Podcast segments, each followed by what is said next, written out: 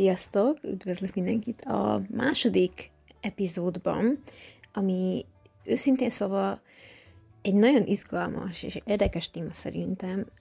Már fél éve tervezgetem, mikor már elterveztem magát azt, hogy podcastet indítok és halogattam, és így ebből kifolyólag ezt a témát is halogattam. Pont azért, mert nagyon fontos nekem, és nagyon nem szeretném elrontani, úgyhogy mostanra összeszedtem magam, és bevállaltam, Hayao Miyazaki-ról lesz szó, aki ugye bár a Ghibli stúdió leghíresebb rendezője, producere, alkotója, művésze, és a japán Walt Disneynek is nevezik, bár szerintem ő jobb annál, na mindegy. Hát imádom a filmjeit, és így mindenképpen akartam legalább az egyik filmjéről csinálni egy epizódot. Mindegyikről egyszerre lehetetlen lenne beszélni, úgyhogy most csak a Chihiro Szellemországban című filmről lesz szó, és ezen belül is arról, hogy milyen japán aspektusai vannak a filmnek, azon kívül, hogy egy japán animációs filmről van szó, mi az, aki um, köztudottan táplálkozik a japán folklórból, történelemből, és bizonyos társadalmi problémákra is reflektál, amik különösen a Szigetországban vannak jelen, és Főleg azért is akartam most megcsinálni ezt az epizódot, mert január 5-én lett 81 éves, és bevallom őszintén, ez most kurva gáz lesz, de én azt hittem, hogy ő meghalt, mégpedig azért, mert évekkel ezelőtt, mikor ugye visszavonult 2013-ban, ahol nem sokkal utána valahol lehoztak egy ilyen cikket, hogy meghalt. És hogy mekkora tragédia történt, így az animációs világban, én meg én hülye, teljesen elhittem, és így nemrég, egy pár évvel ezelőtt realizáltam, hogy ő még amúgy él, és fú, és ez nagyon gáz, de hát a pártállamnak igaza van, és a fake news mindenkit utolér, mindenkire lecsap, úgyhogy vigyázzatok. Na de ennyit a elhúzott felvezetőről, és akkor bele is vágnék, ki is ez a Hayao Miyazaki? Most nagyon-nagyon dióhéjban, Tokióban született filmrendező, animátor, Takahata Isao és Suzuki Toshio közreműködésével hozta létre a Studio Ghiblit, ami azóta is csak ikonikus és mesterműmességet ont magából, mint a Totoro, a Porco Rosso, a Chihiro Szellemországban, um, a Vándorló Palota, a Vadon hercegnője, ami nekem személyes kedvencem. Újak közül megemlíthető a Ponyó, még ami nagyon jó volt, de igazából mindegyik jó, de szerintem az első művek a legikonikusabbak. Kiemelkedőek az ő művei, mert nagyon sok ökomesét csinál, ami felhívja a figyelmet arra, hogy az ember milyen kegyetlenül bánik a természettel, viszont ezzel együtt meg nagyon jól bemutatja azt, ahogy a japán sintó hitvilágban öm, kapcsolatba lép az ember a természettel, és hogyan próbál vele szimbiózisban élni. De a sintóról is lesz majd később több epizódban is szó, meg igazából majdnem minden epizódban, mert így eléggé benne van a japán hétköznapokban, tudat alatt, vagy tudatosan. 2015-ben amúgy meg is kapta az Oscar díj közül az életműdíjat, illetve jelölték 2006-ban a legjobb animációs film kategóriában a Vándorló Palotáért is, viszont csak a Chihiro Szellemországban című filmért, amiről ma lesz szó, 2003-ban meg is kapta a legjobb animációs filmért járó díjat.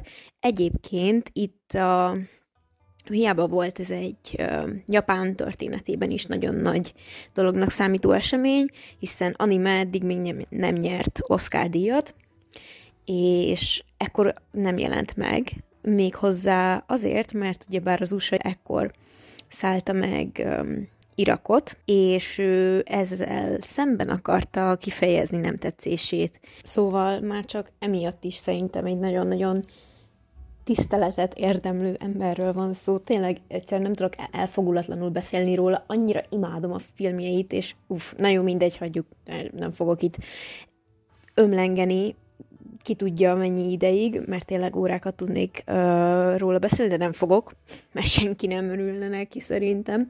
Ja igen, uh, muszáj megjegyeznem, hogy spoiler, spoiler mindenhol, és itt a filmnek ugyebár a motivum rendszerét fogom feltárni, és így nyilvánvalóan a cselekményről is szó lesz, muszáj, hogy szót ejtsek, szerintem úgy nem lehet elemezni egy filmnek a szimbolikáját, hogyha nem beszélek a cselekményről, mert úgyis valószínűleg érinteni fogok ilyen fordulópontokat, vagy csúcspontokat, vagy bonyodalmi gócpontokat, és így, ha még nem láttad a filmet, akkor sürgősen nézd meg és szégyeld magad, mert ez egy ikonikus film, amit mindenkinek látnia kell, csak mondjuk nem gyerekként, mert nem egy olyan ismerősöm van, aki annó, hát akkor mi voltunk ilyen, tudom én, ilyen 5-6 évesek, azért több embernek is borzasztó, traumatikus élményt jelentett, például Jübaba, Úgyhogy felnőtt fejjel nézzétek meg, és sokkal többet fogtok belőle érteni. Alapvetően az Alice Csodaországban és az Ósz filmeket emlegetik, mint egyfajta nyugati inspiráció, ami a Chihiro Szellemországban című filmhez szolgált, de itt megint ez a ázsiai dolgok nincsenek nyugati ö, forrás nélkül, elgondolás fedezhető fel ebben a hasonlatban szerintem, és igazából annyi, hogy egy fiktív világban játszódik, és egy kislány a főszereplője, szerintem ezen kívül nem sok közük van egymáshoz, és teljesen más témát ölel fel, teljesen más a cselekmény, mások a szereplők, és egy teljesen egyedi, eredeti történet, de amúgy meg szerintem semmi köze nincs a három filmnek egymáshoz, mert mindegyik egy külön önálló alkotása maguk módján, de mindegy. Ez a film ugyebár egy animációs coming of age film. Mit is jelent ez? Bemutatja a főhős felnőtté válásának folyamatát, emellett az ő jelentős személyiségfejlődésének lehetünk szemtanulni a filmvásznom.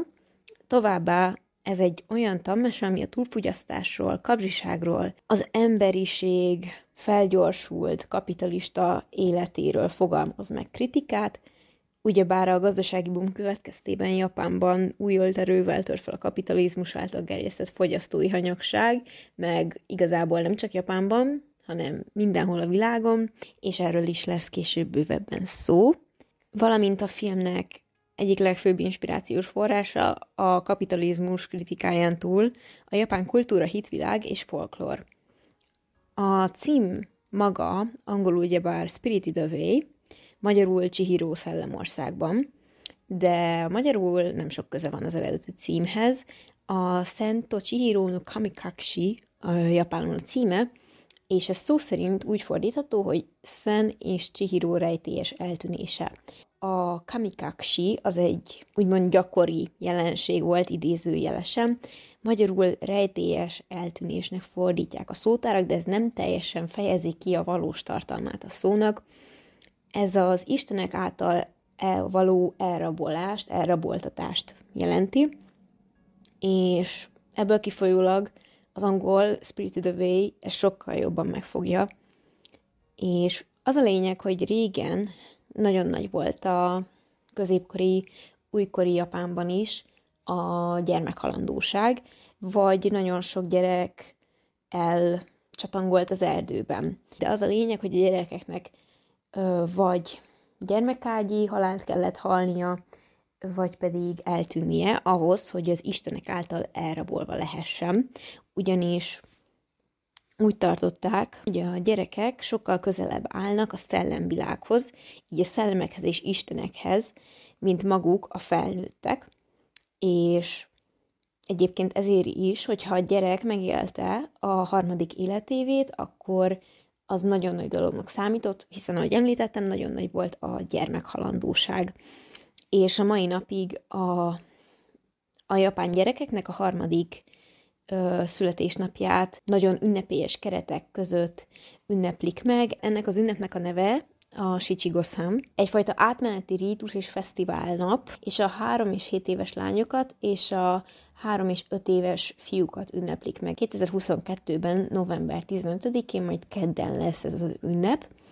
Ilyenkor ugyebár imádkoznak a gyerekek jólétért, és egy, megünneplik a gyerekek növekedését, fejlődését és életben maradását is ünnepelték meg régen. A cím is erre a jelenségre vezethető vissza. Régen az embereknek nyilvánvalóan fel kellett dolgozniuk valahogy a gyerekeik elvesztését, és meg kellett gyászolni őket, valamint kellett valamilyen ok-okozatiság az egész tragédia mögött, ahogy minden más nép is, a japánok is túlvilági jelenségekkel magyarázták valóságban megtörtént eseményeket, nagyon sokszor tragédiákat, és úgy tartották továbbá, hogy a gyerekek sokkal érzékenyebbek a túlvilági jelenségekre, és egyfajta határmesdjéjén mozognak a valóságnak és a túlvilágnak, még nem részesei a való világnak teljes jogú lényként, mint mondjuk a felnőttek. Tehát a népi hiedelmek sokszor egyfajta védekezési mechanizmusként aktiválódtak, és a többi része a címnek, nos, a Szen az ugye Chihiro új neve lesz, amit a szellemvilágban kap, mikor elkezd dolgozni a fürdőházban, és a Chihiro pedig a valódi neve, és így a kettő összekapcsolva lesz Szen és Chihiro rejtélyes eltűnése, vagy istenek által való elraboltatása. Aki nem tudná, a Shinto az a japán ősi vallás, ez szerint a hit szerint az istenségek, ezek a kamik, ők mindenben ott vannak, minden fában, kőben, vízcsebben, folyóban, még amúgy a WC-nek is van kamia, amit Kawayano kaminak hívnak. Ebből kifolyólag elég egyértelműen ez egy nagyon erős, természetközpontú, animista vallás.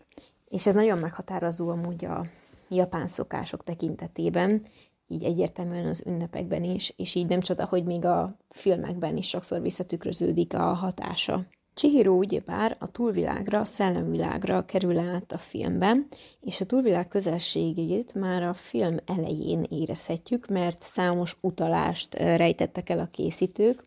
Például az elején apró kis szentélyeket láthatunk az út szélén, ilyen kis házikóként néznek ki, Hokora névre hallgatnak, és hát eléggé költség és helytakarékos megoldás tekintve, hogy Japánt a 8 millió istenségek országának nevezik.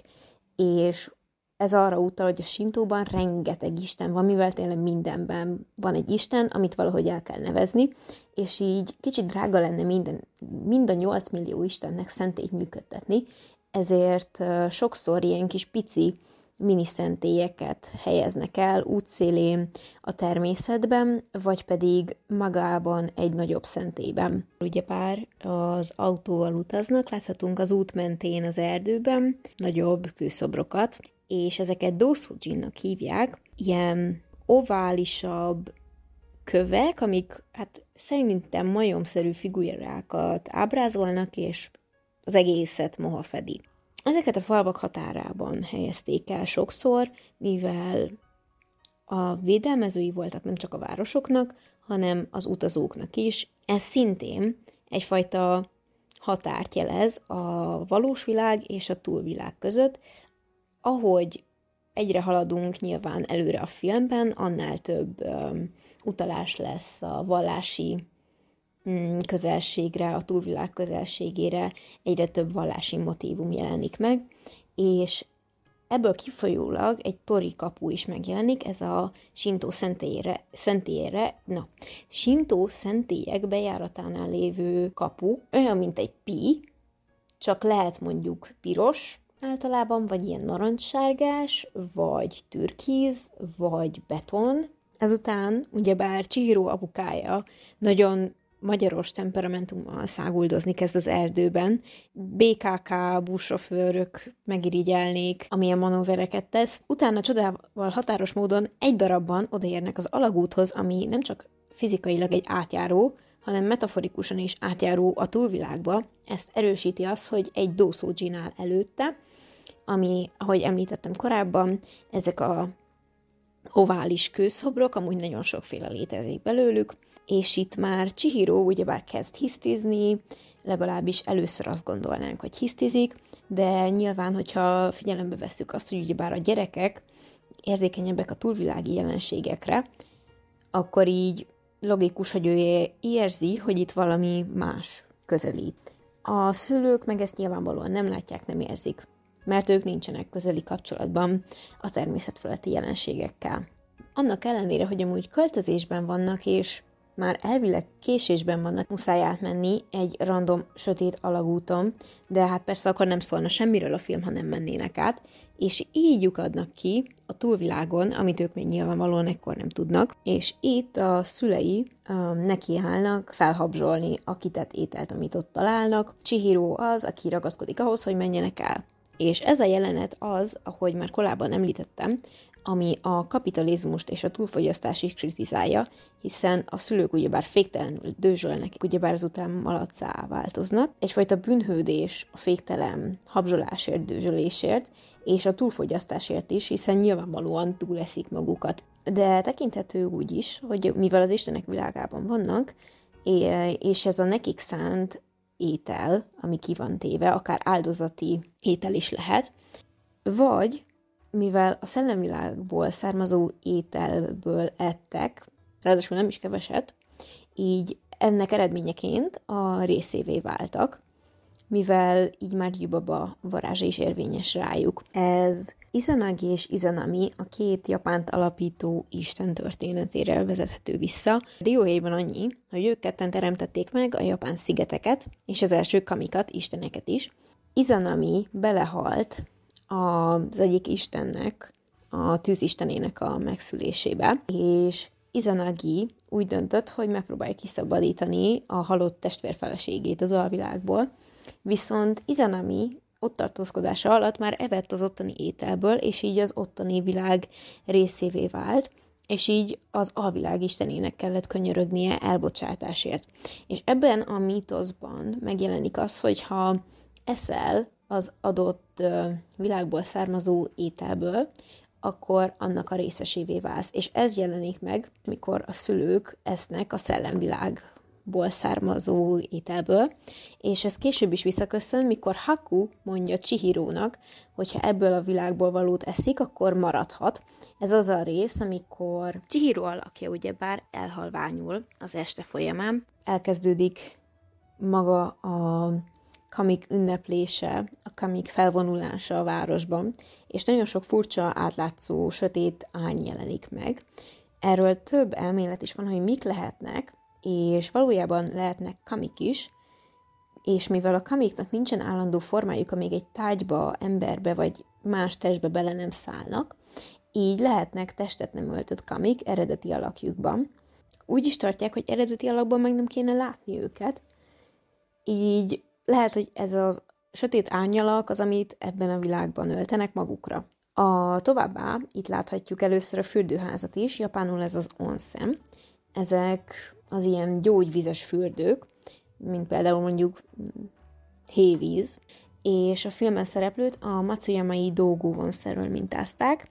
Ez a legrégebbinek tartott, ma is álló fürdőház Japánban egyébként, és ugyebár a film folyamán itt kezd el dolgozni Chihiro, Nemrég került megerősítésre az az elmélet, miszerint a fürdőház és a fürdőházban zajló munka, a prostitúció, és ezen belül is a gyermekprostitúció metaforája, és erre a problémára reflektál így a film. Régen ugyanis, ha a család adóságba keveredett, eladták szexmunkásnak a lányukat, és a munkájával kellett, hogy kiváltsa a családnak az adósságát. A munka szintere pedig nagyon sokszor az onsen volt. Chihiro ugyebár itt az onsenben, a fürdőházban fürdetőlányi pozícióba kényszerül, és ezt a pozíciót Yunának hívják. A fürdetőlány pedig gyakran nem csak a vendég megtisztulásáért felelt, hanem sokszor, hát mocskosabb dolgokat is nagyon paradox módon nyújtania kellett, és emellett ugyebár a filmben isteneket, kamikat szolgál a lány, és őket Ókaminak hívják, ugyebár az eredeti script szerint, ami kifejezi az aláföré rendeltséget, ugyebár a vendég és a szolgáltató között, és maga a férfi kliens és a nő közötti alárendeltséget is jelképezi. Emellett, ahogy említettem, és ahogy a japán cím is tükrözi, Chihiro új nevet kap, a Szent, és ez szintén a prostituálás folyamatának eleme volt, mert gyakran új foglalkoztatási nevet kellett felvenni az illetőnek, aki elkezdett a vörös lámpás negyedekben munkát vállalni. Egyébként maga a fürdőháznak az elhelyezkedése is szimbolikus, ugyebár egy folyóparton helyezkedik el, és a mitológiában ez egy nagyon sokszor visszatérő elem, hogy a lelkek, a holtak folyón kelnek át a túlvilágba, mint például mondjuk a Styx folyó. És így megjelennek a kamik is, ahogy a fürdőházba igyekeznek. Itt ugyebár a világ minden tájáról összegyűlnek gyógyfürdőzni, akár csak a szovjet turisták a kádárkorszakban hévizem, de merülhet fel a kérdés, hogy miért tartanak spánapot egyébként a túlvilágon. És Japánban nagyon nagy hagyománya van az onsennek, a fürdőzésnek, mivel rengeteg aktív vulkán található a sziget országban, hiszen nagyon aktív ott a lemezmozgás, a tengeri vulkánokról nem is beszélve.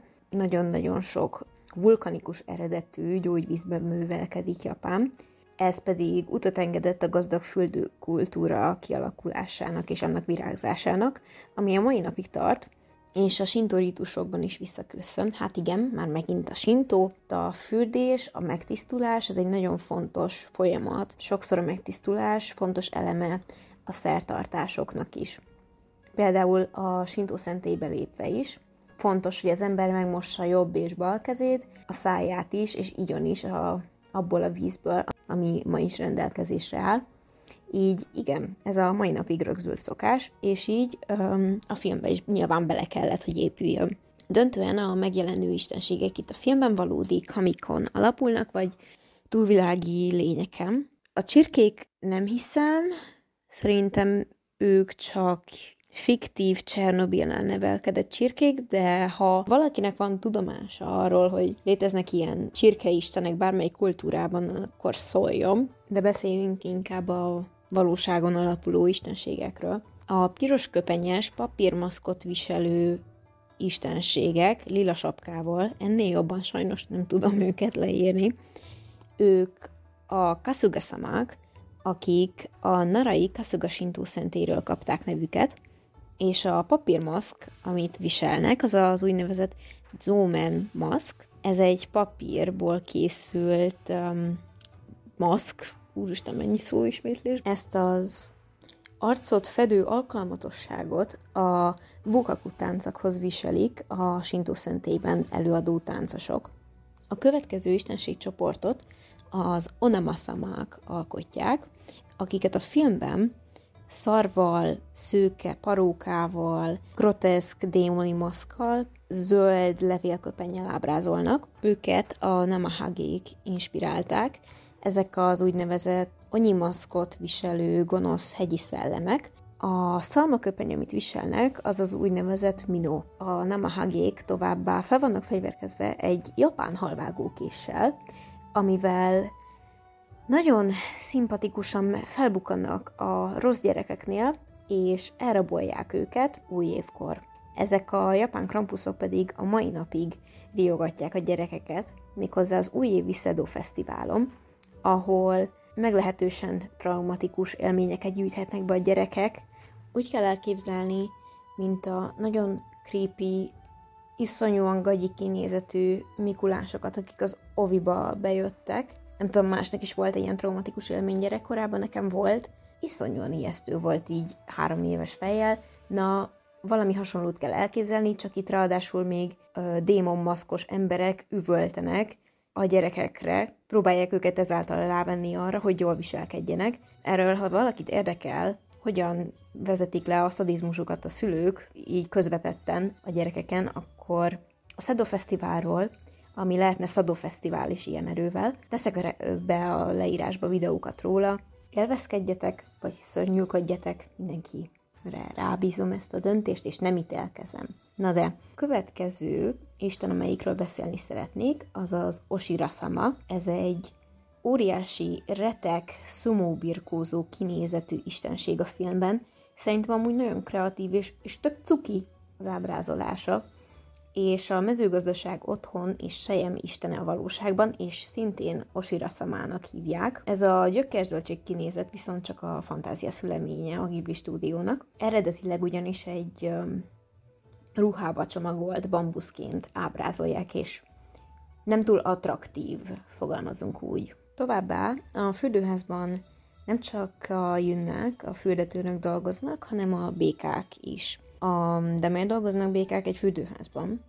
És nem azért, mert ott víz van, hanem megalapozott történeti háttere van, bármennyire furán hangzik, tekercsképeken ugyanis ezek az emakik gyakran ábrázoltak már a 12. században antropomorf, tehát emberszerű békákat, méghozzá szatirikus jelleggel, így ezek egyfajta társadalomkritikus rajzok voltak, és az ember kicsinyességét, az emberek negatív tulajdonságait ábrázolták sokszor. Még egy érdekes aspektus a film elejéről, amikor Haku azt mondja Chihirónak, hogy fogja vissza a levegőt, amikor áthaladnak a hídon. Különben nem veszik észre, ugyebár, és így nem veszik észre az istenek. Ez arra vezethető vissza, hogy Ázsiában nagyon sok helyen tartják úgy, hogy a levegővétel visszatartásával el lehet kerülni a szellemeket, mert a lélegzés azt jelenti, hogy ez. Tehát emiatt is ö, van az, hogy az élők vonzák a szellemeket. De az is lehet, hogy a levegővétel miatt irigykednek a szellemek, a holtak az emberekre, mivel hogy ők még élnek. De ez nagyon kategorikus feltevés. Illetve olvastam még olyat, nem tudom, hogy ez mennyire igaz, elvileg Kínában és Japánban az emberek gyakran visszafogják ebből kifolyólag temetőkben, mikor sírok előtt elhaladnak a levegővételüket, de úgy elég nehéz szerintem végigjárni egy temetőt, szóval nem tudom, hogy ennek mennyi valóság alapja van, minden esetre érdekes. A következő mm, mitológiai háttérrel is rendelkező szereplő az a bűz szellem, amit japánul Okusare Samának hívnak a filmben. Alapulhat a Doratabu nevű jókájon.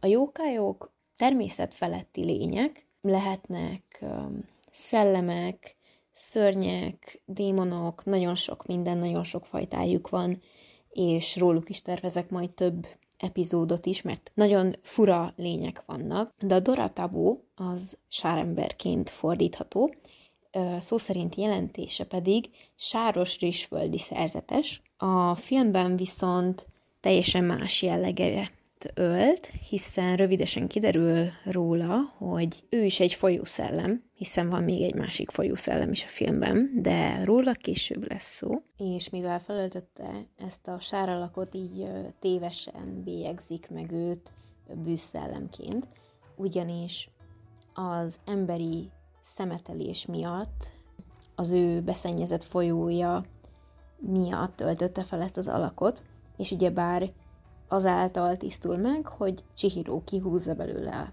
a biciklit. Ami szintén mi az, aki saját életeseményén és tapasztalatain alapul, mivel ő maga is egyszer kihúzott egy random biciklit egy folyóból, és ez belekerült a filmbe is, és ezután ugyebár felfedi valódi alakját ez az istenség, és egy öreg férfi arca emelkedik fel a fürdővízből. Ez az úgynevezett Okina mask, ami egy idős embert ábrázoló no mask. A no a japán színházak egyik típusát jelöli, alapvetően az arisztokráciának volt a legfőbb szórakozási formája, és ez egy nagyon kifinomult művészi ág. Nagyon sokféle típusú maszkot viselnek itt a színészek, és a legnagyobb tiszteletet idős férfi ábrázoló Okina maszk élvezi, a legrégebbi típusú, emellett a legszentebb is, mivel egy Isten megtestesülésének tekintik, valamint úgy tartják, hogy a hosszú életet és jólétet jelképezi, mint egy non plus ultraként a bölcsesség jelképe is. Egyébként a filmben látható maszk nagyon hasonlít a valóságban is használatos Okina maszkhoz. Hosszú, vékony szakálla van, általában bozontos szemöldöke, nagyon zseniálisan ki van dolgozva, hiszen az állkapcsa ö, mozgatható, és ezt ráadásul még a filmben is ábrázolják, hogyha megnéznétek esetleg megint, látszik, ahogy megrajzolták, hogy hívják ezt, zsineget, ami rögzíti állkapcsát, szóval ilyen mélységekig ki van dolgozva ez a film, és ezért is mondom, hogy zseniális. Majd ugyebár felveszi a valódi alakját, sárkány formáját. Általánosságban igaz a kelet-ázsiai kultúrákra, hogy a sárkányok a sokkal inkább kígyó, gyíkszerű lények, és sokkal pozitívabb jelentéssel bírnak, mint mondjuk a nyugati legendákban.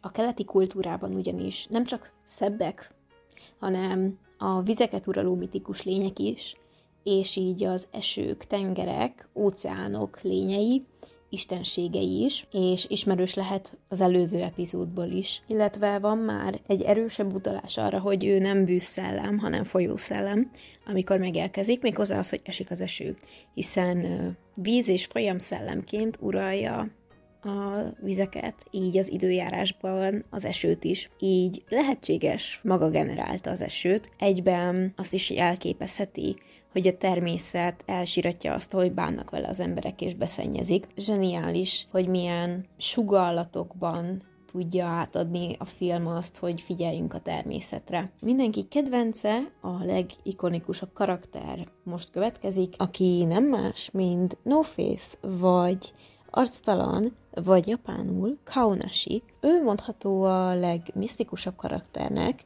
meg annyi elmélet és teória áll mögötte, hogy mi inspirálhatta az alakját. Nem nagyon áll fent a mai napig egy stabil teória, amit megerősítettek volna a készítők is, ami olyan szempontból jó, hogy fenntartja ezt a jellegzetes misztikusságát, és így megőrzi a filmnek a varázsát is valahol. Minden esetre, ami mindenkinek ismerős lehet, ez a teljesen semleges, érzelemmentes arc, az a szellemeket és szellemlényeket reprezentáló no maskra hasonlít, amit ugye bár már a bűzszellemnél is említettem. Ebben a tradicionális japán színházban a fejmozgása alapján fejezhetnek ki a színészek különböző érzelmeket, hiszen azáltal, hogy más szögben tartják az arcukat, a fejüket, máshogy vetül a fény a maszkra, így máshogy Ebből kifolyólag különböző érzelmeket fejezhet neki különböző szögben, örömöt, haragot, szomorúságot. Remélem, hogy ez így érthető volt.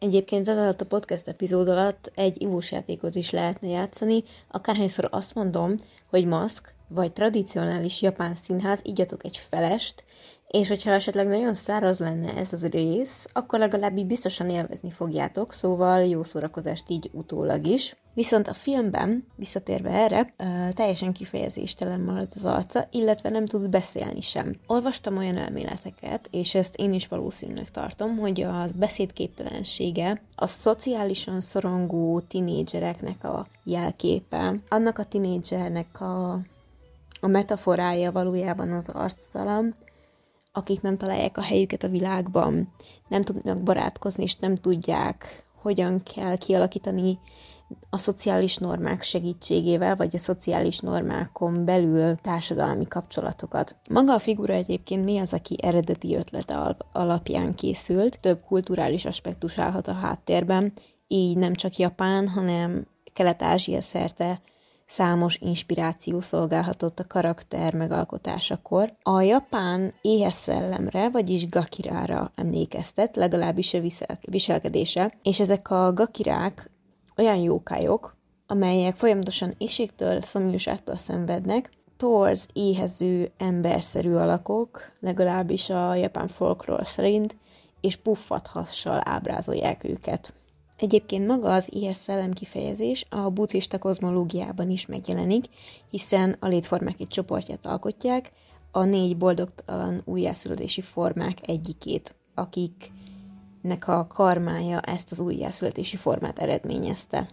És ugye bár feltűnően vonza Chihiro személye a filmben, azért is érdeklődött ennyire Chihiro iránt, mivel ő sem odavaló, ahogy maga a Kaonashi sem, és mindketten egy másik világból jöttek, és így valahogy benne érzi talán a társát, ezért próbál meg vele barátkozni. Én is leginkább azzal szimpatizálok, hogy azoknak a fiataloknak a szimbóluma a hikikomoriból szabadultak ki. Ugyebár a hikikomori az a jelenség, amikor valaki teljesen kivonja magát a társadalomból, és a négy fal között éli le az életét, nem kommunikál senkivel, ha csak nem a családjával lakik együtt, de általában mondjuk szüleikkel laknak együtt, akik gondoskodnak arról, hogy ételük legyen, italuk legyen, hogy valaki fizesse a számláit, mert nem is dolgozik az illető, és semmilyen úgymond társadalmilag elismert cselekvést nem végez.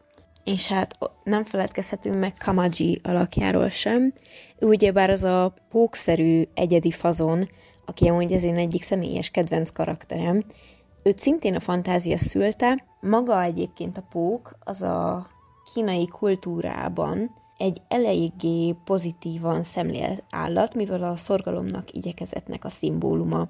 A Japánban is ezt a nézetet vették át, és a filmben így nem véletlen, hogy az egyik legkeményebb, legmegterhelőbb munkát is ő végzi, és nagyon szorgosan, folyamatosan végzi a munkát a kazánházban, ugyebár ő fűti a vizet a fürdőházban. Szintén egy jókáj vonásai fedezhetőek fel az alakjában, ezt Tsuchigamónak hívják. Ez egy hatalmas pókszerű lény, amely ember alakot tud ölteni, viszont a filmbéli Kamajitól erőteljesen eltér a külseje, mivel testük tigrisére vagy macskáira hasonlít, és pókfejük van, valamint ugyebár nyolc lábuk. Eléggé negatív természetfeletti lények, hiszen általában emberevőek a történetekben. Lehetséges, hogy az egyes Tsuchigamo történetek inspirálták magának a karakternek a pók jellegét. Elhamarkodottan jelentettem ki, mert amúgy a következő az én valódi kedvenc karakterem, és hát karaktereim, a szüszüvatarik, azok a kis fekete, nem is tudom, ilyen bolyhos, fekete, nagyon pici, szénhordozó lények, amelyek egyszerűen annyira aranyosak, tehát az a japán kawaii fogalmát egy teljes, teljesen kimerítő jelenség, ami itt a filmben megnyilvánul, és mi az, aki fantázia szüleménye? Ez is. Nekik nincsen vagyis eddig még nem fedeztek fel folklór, folklór elemeket az ő karakterükben, viszont ami egy nagyon random fun fact, hogy az édesség, amit kiszól nekik, azt hiszem, hogy Chihiro, az egy valódi japán édesség, ami a mai napig kapható. És hát ott van a sokak gyermekkorát erőig negatívan meghatározó karakter, Yubaba, a rémálmainkban visszatérő boszorkány, akinek a szó szerinti neve öreg forróvízi boszorkány vagy asszony is lehet. A babát egyébként általában nagyon pejoratív értelemben használják idősekre, tehát amikor valakit vénszatyornak hívnak, vagy vénkurva, tehát valamilyen nagyon-nagyon durva jelentése van. Őt szintén egy jókájról mintázták, méghozzá a Yamaubáról, ez egy varázserővel rendelkező hegyi szellem, mely öregnő alakot öltött, és felfalja a gyanútlan arajárókat. Nagyon bájos. Egyébként ez ismerős lehet már csak a Jancsi és Juliska történetéből is, ami szintén folklóron alapul, a szláv babajaga nagyon hasonló Yamaubához. A babajaga az egy démonszerű öreg nő, és a magyar megfelelője talán a vasorú bába lehet, ami szintén egy nagyon negatív karakter, aki hajlamos kannibalizmusra. Úgy tűnik, hogy a kannibalizmus egy nagyon intenzíven visszatérő eleme minden létező népi históriának, és a kannibalizmus maga visszaköszön a filmben is, hiszen Jubaba a szavak erejével és a mágiával tud bárkit irányítani és átváltoztatni embereket, hiszen nagy eséllyel a film elején Chihiro szülei is az ő varázslatának estek áldozatul, és váltak disznóvá, és ezeket az állatokat ugyebár fogyasztási célból hozza létre, ez pedig erősen emlékeztet a Yamauba és a Baba Yaga féle kannibalizmusra is.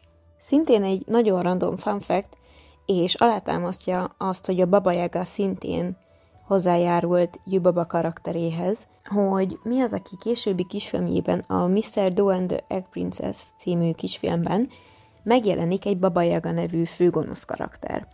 Úgyhogy ez erőteljesen alátámasztja, hogy ismerős számára a szláv mitológia ezen karaktere. És ugyebár a filmben Jubaba át tud változni madár, madárá, vagy madár alakot tud ölteni, ami egyszer emlékeztet ugyebár a hárpiára, és a úgynevezett gamájünre, ami szintén az orosz és nagyobb általánosságban a szláv folklór lénye. Jubabának ugye vannak kis házi kedvencei, ezek az ugráló zöld fejek. És őket a filmben kasiráknak nevezik, ami egyszerűen fejet jelent, viszont alapulhatnak egy másik japán jókajom, amit Cürübe otosinak hívnak.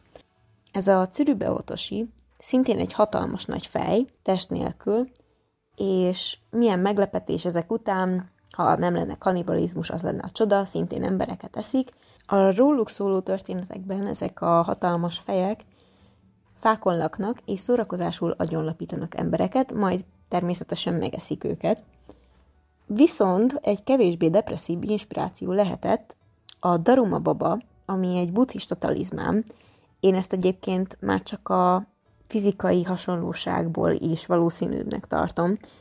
Ez egyébként egy 18. századi gyökerekkel rendelkező kívánságbaba, ami az zen szerzetest, Buddhirdarmát, japánul Bodai Darumát ábrázolja. És érdekessége ezeknek a babáknak, egyébként piros babák, egy nagyon, hát amúgy férfias arccal, erőteljes szemöldökkel, és a szemük fehéren van hagyva, nincsen szemgolyója, és amikor megveszik ezeket a kívánságbabákat, akkor az egyik szemét rajzolják be, amikor kíván az illető, aki megvette, majd a tulajdonosa a másik szemet is megrajzolja, hogyha valóra vált az ő kívánsága. Felmerülhet a kérdés, hogy miért nincsenek végtagjai ennek a babának, és miért csak egy random fej. Ez egy legendára vezethető vissza, mely szerint a szerzetes éveken át meditált, folyamatosan egy falat bámulva. És a célja az volt, hogy egyáltalán ne hunja le a szemét, ugyebár, hogy fenntartsa a koncentrációs állapotot, amit a meditáció folyamata megkövetel, viszont 7 év elteltével meditáció közben valahogy csak-csak lecsukódott a szeme, emiatt annyira mérges lett, hogy levágta a saját szemhéját. Ez pedig a földre hullott, ebből a húsból pedig zöldte a növény hajtott ki. És állítólag Innen ered az, hogy a szerzetesek zöld teát fogyasztanak, tehát macsát, vagy más zöld teát magas koffein tartalommal, annak érdekében, hogy ne aludjanak el meditáció közben, és megér, megőrizzék éberségüket. Ezt követően még 9 évig meditált összesen, viszont ez alatt a folyamat alatt a lábai és a karjai elsorvadtak és leestek a testéről. Tehát ezért nincsen semmilyen végtagja a Daruma babának, és ebből kifolyólag a Chihiro szellemországban lényeinek is ezért lehetséges, hogy nincsen testük. Ami még eszembe jutott, hogy Gyubabának ezek a kis házi állatai zöldek, és ugye bár a Daruma baba meg piros. A piros meg a zöld komplementer színek, szóval lehet, hogy ezért esett mondjuk a zöldre a választás, vagy csak más művészi indokból. Nagy eséllyel amúgy belemagyarázás, de sose lehet tudni. Mindig ezt mondom, hogy most jön a kedvenc karakterem, de most tényleg a kedvenc karakterem jön, aki pedig Haku. Ő a másik sárkány alakot öltő istenség, folyamisten, egyben Chihiro másik segítője. Nevének jelentése egyébként fehér, ami utal a lelkének, személyiségének a tisztaságára és kedves karakterére, egyben pedig utalás eredeti alakjára, ami egy fehér sárkány. Ez a fehér sárkány alak pedig egy legendás kígyó sárkány vagy vízistenség a japán mitológiában, ugyebár a történetek nek számos változata akad ebben az esetben is. Egy nagyon pozitív alakja ezeknek a legendáknak, és Haku is ezt uh, reprezentálja a filmben. Mm, a végén derül ki, hogy ő valójában egy folyószellem, a neve pedig Nigi Hayami Kohakunushi. Erre pedig Chihiro emlékezteti, ezáltal Haku is visszanyeri emlékeit és valódi identitását, mint Nigi Hayami Kohakunushi. Igen, ennél hosszabb nevet nem tudtak volna neki adni, nem csodálom, hogy elfelejtette, viszont amúgy az angol fordításban eléggé leszalázalékolták szegényt, mert ott Kohaku Rivernek fordították a nevét, viszont ő nem egy folyó, hanem egy folyóistenség, azért a kettő nem ugyanaz. De most beszélnék egy kicsit arról, hogy mi ez a nagy őrület itt a nevekkel, hogy mindenki elfelejti a nevét, és elfelejti az életét is, ugyebár itt Chihiro is ezzel a problémával küzd a filmben, majd megtalálja a kis képeslapot, amit a költözés előtt adhatott neki egy barátja, amin ott a neve, és így tartja meg az emlékeit és az identitását is. Ez a Kotodamában való hit, hitből fakad, ez a motivum a filmnek, ami a szavak erejét, a szavak varázs erejét jelenti. Ez a sintó vallásnak is egy nagyon fontos része, ha csak az omamorit nézzük, ami egy olyan védelmező talizmán, amelyen a sintó isten neve, vagy egy ige, egy varázsige szerepel. De általában hosszú életet vagy egészséget kérnek ezekkel az omamorikkal. Szintén ebből a hitből fakad az, hogy egyes szavaknak szerencse és bal szerencse hozó erejük van, így például tiltottak esküvőn az olyan szavak, amik vágáshoz, nyisszantáshoz, véghez, befejeződéshez köthetőek, hiszen bal szerencsét hoznak, és ez a házasság meg nem valósulását, vagy rövid véget értét jelenti.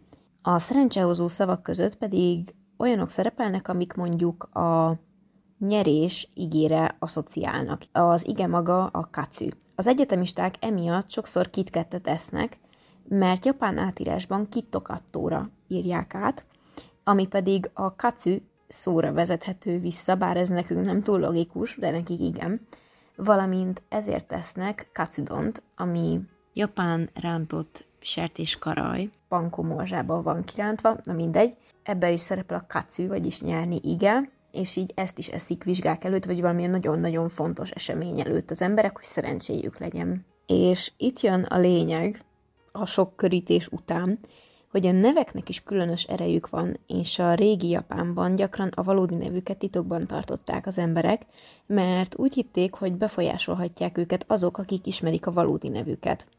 És azáltal, hogy ne legyen másoknak hatalma felettük, így megadtak egy kamu nevet. Ez egyébként más filmben is visszatérő elem, hogy a főhős nevet változtat és tiszta lappal indul, és erre a régi Japánban is volt um, volt precedens, volt precedens azért, és szükség esetén megváltoztatták akkor is a nevüket, ezáltal pedig lemoshatták az ahhoz tapadó régi bűnöket vagy rossz szerencsét.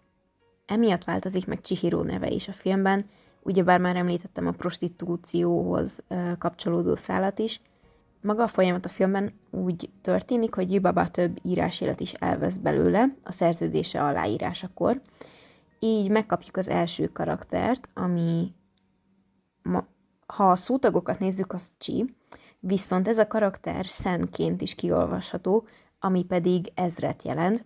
Hogy miért pont ez lett a neve, olyanokat olvastam, hogy azért, mert Chihiro nagyon kíváncsi, és ezer kérdése van, de ez is lehet csak belemagyarázás, és tényleg csak egyszerűen annyi az oka, hogy a a nevének első karaktere szenként is kiolvasható, és ennyi. Én amúgy ezt tartom valószínűbbnek. Lehet, hogy emögött is ott van a művészi metaforikus háttér. Kicsit úgy érzem, hogy túl sok információt szakasztottam most így mindenki nyakába, aki meghallgatja ezt a részt. Úgyhogy a hallgatóságot azzal kompenzálnám, hogy most itt ezt annyiben hagyom, mert még maradt pár karakter, pár észrevétel, aminek esetleg mitológiai háttere lehet, de az már nem olyan fontos a cselekmény szempontjából. Úgyhogy így zárásként még annyit tennék hozzá, hogy nagyon aktuális egyébként most ennek a podcastnek a témája, nem csak azért, mert tényleg egy kultuszfilmről van szó, hanem azért is, mert tegnap, hogy ezt felveszem, 12-én debütált a Louis V Chihiro Szellemországban inspirált a kollekciója, hogyha ez valakit érdekel, akkor beteszem a linkjét a leírásban. Persze nem kell meglepődni, mivel designer márkáról van szó, így potom 490 euró egy póló, és hogyha valaki esetleg, jaj, így a szavam szó szerint mindjárt elakad ettől az ártól.